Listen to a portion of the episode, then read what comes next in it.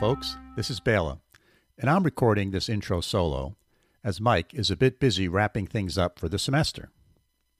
You know, when Mike and I get together to record a podcast, before we hit the record button, we typically have a conversation about what's going on in our lives and in the world. Basically, two good friends catching up since the last time they spoke. Back in episode 128, Mike and I did an experiment, and we hit the record button as soon as our conversation started. And we decided to include it as part of our regular podcast.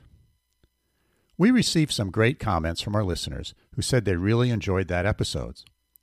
We also received a very nice email from John, who suggested we make our pre podcast conversation part of the podcast. Thank you, John, for your thoughtful email and suggestion. We always enjoy hearing from our listeners. Mike and I discussed John's suggestion, and we decided that we will make separate episodes out of our pre podcast conversations. That way, when those listeners who are only interested in the unconventional path can easily skip over them. Not sure what we're going to label these episodes, but for now, we're going to call them our pre podcast discussion. Also, I'm not quite sure how often we will release these episodes, as sometimes our conversations are not really podcast worthy. Well, enough of the introduction. I hope you enjoy this episode. oh. Now I can't hear you. Oh. Can you hear me now? Yep. It unfroze. Okay. I think I think when you started recording it froze. That was it. It flipped it for a second. Yeah. Okay. I'm good. How, how are you? I am okay. I will be better shortly. A little busy, huh? Just a lot. Yeah, a lot going on at once. Nothing bad, but just kind of one of those two or th- really a three, really a three week stretch where literally eight in the morning till seven at night have had structured stuff going on. And so, which is fine, um, but not a lot of time just to organize my own thoughts and to do a good job on stuff. And you remember that feeling, right? When you kind of are dealing with everybody else's stuff and you're not taking care of your own stuff so well. You know, that's what it's felt like. Yeah, it, you know, I have this uh, it, it, emotionally. I have this real threshold of of I don't know what it is, like you know, my mental to do list, or and and when it gets above that, my anxiety level goes up in a in a disproportionate amount to the things that added get added to the list. You know, it's it's it's amazing. and Maybe we all have those somehow inside of us, but I, I can juggle so many things and that's okay. But when it gets above that, I, I don't deal with it well. So I understand Yeah. what you're saying. Yeah. Yeah. It's just that kind of that right. You're right. That threshold. And right. And you know, anxiety wise, you're like, it's no big deal. None of this stuff is life or death. It's not, you know what I mean? Right. It's, it's all small things, but right. It's just this discomfort that you just, you're going to, something's not going to work or you're going to forget. I mean, I was late to class for the first time in 20 years. Right. I forgot about a cl- an online class. I mean, one of my students called me, which was great, but I, I literally lost track of time, which never happens to me, Wow. you know? Well, because I was you know, working on something else, right? I was trying to get something else done. So remember, we do this podcast together to relieve tension, not cause it. So it, it's it, it's a it's not a super high priority. so Yeah. you know, there's other things that come up. Uh, I can do it solo. You know, I being retired, I don't have a lot of things coming up, but you know, uh, so don't uh, don't let this add to the pile of uh, anxiety-inducing uh, elements. It should just be the opposite. This should be part of the relieving tension. causing well, which is which, and this is this worked out. Our timing this week worked out perfect. So it was good yesterday that I took the time to actually, li- and I only listened to the two. I didn't get to the third one, so I got That's the okay. first two two done. Um, and I figured we can either wing the third one or or do it later. But yeah, so and then this is the last thing of my week, which is nice, right? So my week is all all the structured stuff is done. I got a couple little cleanup tasks I got to do after we're done, um, but then I'll call it a week.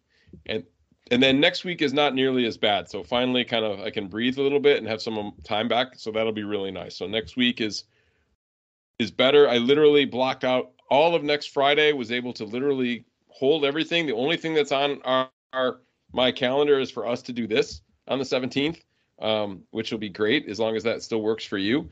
Um, and and then after that, I've got one more class to teach, and then I'm off to the U.S. if they don't close the borders between now and then. Mm, So yeah, yeah.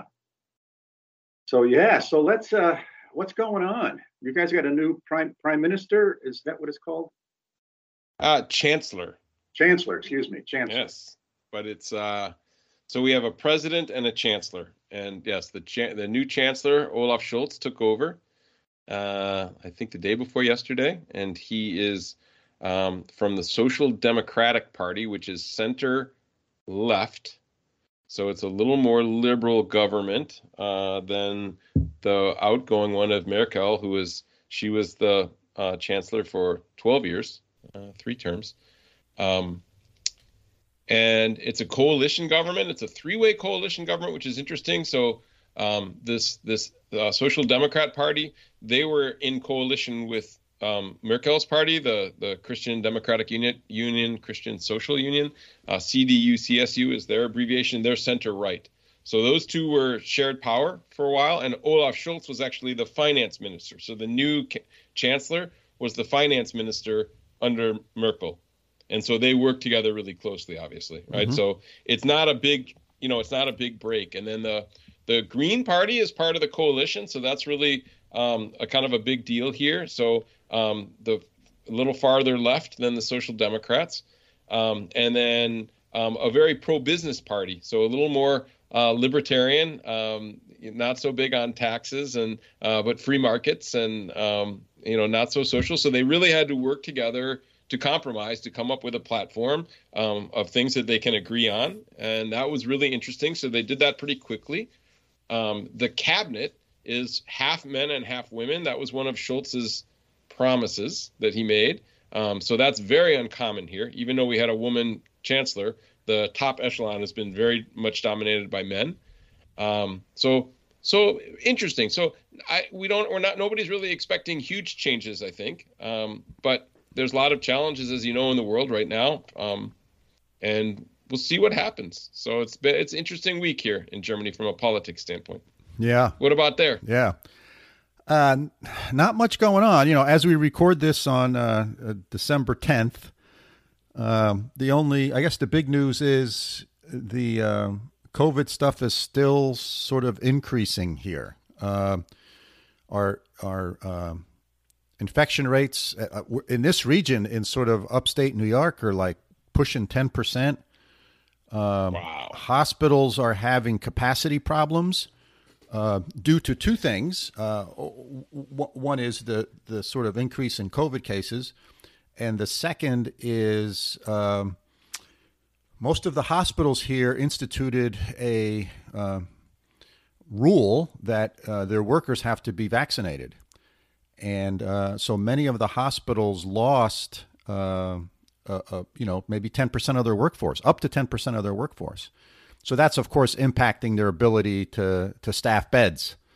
Uh, so those two things together uh, are are chart. You know, the, so they just canceled uh, or suspended, I should say, all elective surgeries in in like twenty or thirty hospitals in in New York State uh, because of the increase in COVID. So there seems to be a good spike going on, predominantly the Delta uh, strain, as far as folks can tell, and from what I've been able to garner from the data, uh, it's about two thirds, one third hospitalization. So about two thirds of the folks in the hospital are non vaccinated, about one third of them are vaccinated. Um, you know, and that bounces around a little bit just from what I've been able to, to gather. So and that's an interesting data point, right? So clearly the, the, the vaccine is losing some of its efficacy. And of course, that's why they told everyone to get boosters, um, which um, um, I hopefully people will do. And um, so, yeah, that's what's going on. So, actually, the ski season started here. So, you know, last year the ski season was really weird because you had to wear a mask and doing the things that I do as a ski patrolman. Um, you know, the patient patient interactions are we, we actually separated our we had to make a lot of modifications to our treatment rooms. to keep patients separated and distanced. And we actually set up a separate treatment room uh, in case someone comes in with COVID or any symptoms, you know. And uh, so it's made our life a little more complicated. And their rule at the ski area is um, if you're indoors or you're standing in line, you have to wear a mask, regardless of your vaccination status. And when you're riding a lift, or, or, if you can't be more than six feet away from someone, you have to wear a mask, even if you're outside riding a lift. Um, so that's sort of an, a dynamic, and that's how the, that's how it was last year, and that continues this year. So it's basically like no change uh, from the from the point of view of operating the ski area, and and the things that as as emergency responders, first aiders, we do uh, on the slopes. So yeah. So that's what's going on here. Uh, everything else is, you know, we've had a little bit of snow on and off, although tomorrow's supposed to be 50 degrees. So we'll see. Interesting. Yeah. You've got this recorded, or do you want me? To, I I didn't start recording, Bela. Oh, uh, we're recording the Skype, so we're yeah, fine. I, I right? have it. I have it in Skype, so okay, we're we're okay, Mike. Yep. Okay. Yeah, COVID here is bad. Also, um, I just looked at the rates. Um, so in the country, it's not so good. In our local area, we're in a little bubble that's that's not so bad. Um, the nationwide, there were um, 61,000 new infections yesterday. Um, 22% of the COVID patients, uh, or the, the 22% of the intensive care unit patients are COVID, and like there, the, the intensive care units are full, um, and the hospitals are are full. Uh, so it's uh, it's kind of problematic there. A lot of strain on the system. Um, the incidence rate is 413 per hundred thousand. Um, and it's starting to go down. It I, hopefully it peaked, but here in our my city in Munster, it's only 139. Yeah. So it's about one quarter or one third of yeah. the, I guess one third of the national average. You know, I was thinking, uh, but of, we moved. Yeah. Go ahead. I, I didn't mean to cut you off. Sorry.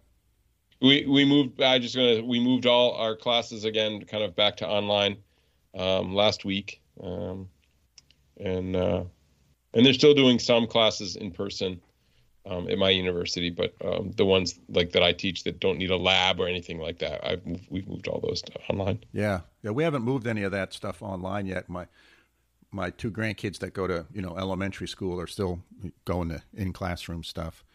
You know, it's interesting. I was thinking about how how the testing dynamic has changed from you know a year ago to to, to now. Um, in in that you know year ago, there, there was people being tested every week because of their job, because they weren't vaxxed, et cetera. And, and now uh, people are, so, so, so I wonder how we, we have to be careful about the sampling we're doing there, right? When we're yeah. thinking about the infection rate, because it's changed from how we test things a year ago. And there's also a bunch of people doing home testing and that data doesn't get reported anyplace. mm-hmm. So uh, you know, I don't I don't understand enough about statistics and all that kind of stuff to to to to think about it, but it it sort of makes me uh, say that the infection rate is not the only thing we should look at and it seems like at least around here that's all we talk about is the infection rates going up the infection rates going up and it seems to me that hospitalizations going up would be a good thing to talk about and then if we want to convince people to get vaccinated let's take the hospitalizations number and break it into two those who are vaccinated and those who are not. And no one talks about that, no, those numbers. I had to go dig those numbers up, right? What I quoted to you a little earlier. I had to go figure that out on mm-hmm. my own. And it seems to me, same thing with, you know, hospitalizations and intensive care. Of the X number of people in intensive care, this percentage are vaxed, this percentage are not vaxed. And and sort of let let the data convince people whether they should get vaccinated or not, as opposed to trying to mandate it, which has been a disaster here.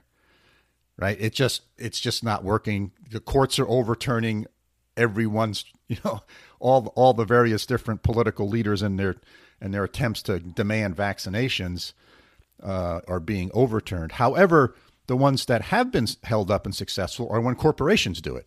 So it, it, mm-hmm. it appears that if a corporation says, "Look, a condition for employment is you have to be vaxxed," that works. But if if the government says tries to edict something here, that's been overturned pretty consistently in the courts, or at least he- held up in the courts to be a, a, adjudicated later. You know. Yeah, interesting. So yeah, on the testing side, going back, so it was interesting. We had a huge testing system in place, free and available everywhere. You could you used your phone, you set up an appointment, or you could do it without an appointment, in and out in five minutes. Um, and then, in an effort to incentivize people to get um, to get um, vaccinated, they um, they started to shut down the testing centers and say you have to pay if you're if you're not vaccinated, right? And then they decided, oh, they have to make everybody pay. So, um, so then people had to pay for a while to to get tested, um, and all a bunch of these centers shut down. And then when the numbers went back up again in in October, November, they decided that was a bad idea. Now they've reopened the testing centers and it's and it's free again. So there's lots of people getting tested. We like, for instance, have a test center right in our the parking lot of our of our university building, right? So the the students can go and get tested on their way in, um, which is kind of interesting. So yeah, I think those testing numbers, right, depends on how expensive testing is and how much it's available and how people are getting tested. So I completely agree with you. And we do we changed uh, over the summer to focus on the hospitalization rates to make decisions on on things like that. And so I think we, you know, but we our our states are we're also a decentralized, right? Uh, it's a there's a federal government, but the states have a lot of power here in Germany. But they've done a much better job of agreeing and compromising, I think, than in the U.S. So there really is basically one policy in across Germany with some local flavors, some local variations, but it still looks like kind of one government-wide policy, which obviously in the U.S. is um, is not the case. So that's been it's been interesting to watch that Bela here. Yeah, yeah, yeah. It, it, it's it, I find it sort of fascinating uh, the the way this whole thing has rolled out, right? It's, and it and it's going to be an interesting study for some sociologist. I'm sure there's going to be a bunch of papers written on it, you know, ten years from now, when the dust settles on on the whole notion of ways of managing this stuff.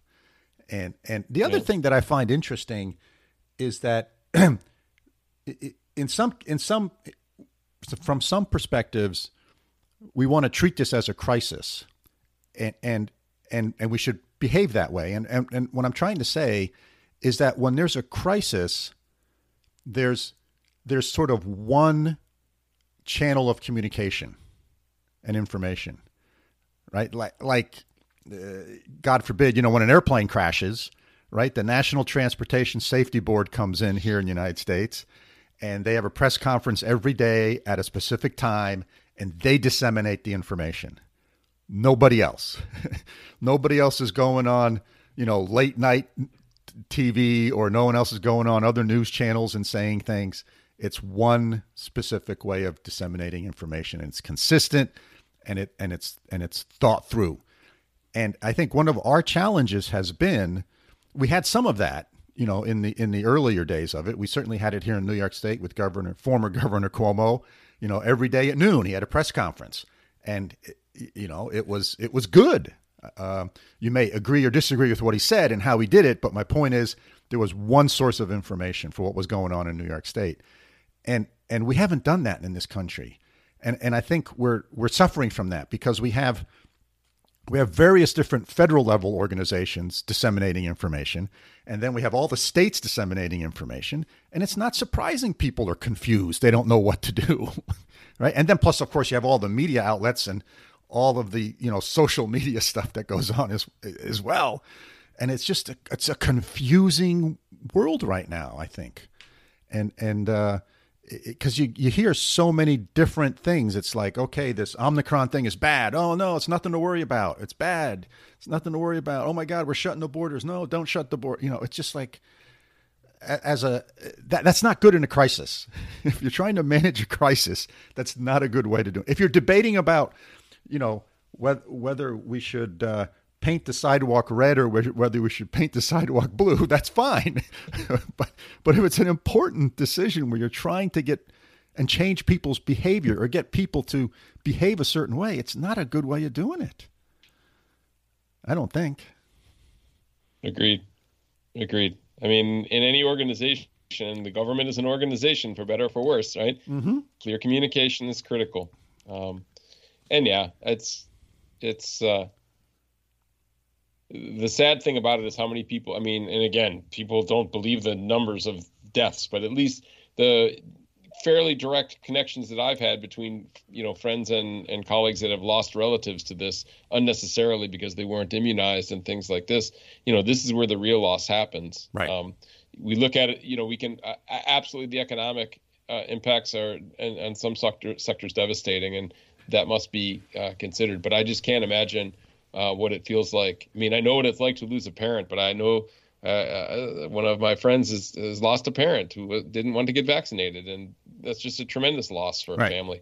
So we can look at it at the big high level, like what we're doing, and I think it's really important to have these discussions and these debates. But we also have to remember the, you know, the household by household, um, all the victims of this. Um, it's it's it's sad, and it's going to take a long time to to deal with this, right? Hopefully, we can get a handle on the public health part, right? But I think the emotional um, stress of all of this uh, is, is a is a whole nother story that we could talk about for hours. Right. Right. Um, exactly. It's, exactly. It's amazing. Well, all right. Hey, should we get into uh, the podcast? yeah. Well, that's it for that episode. I hope you enjoyed our pre podcast discussion. As usual, we always appreciate your comments and suggestions. You can reach us at bela.and.mike at gmail.com. Take care and see you next time.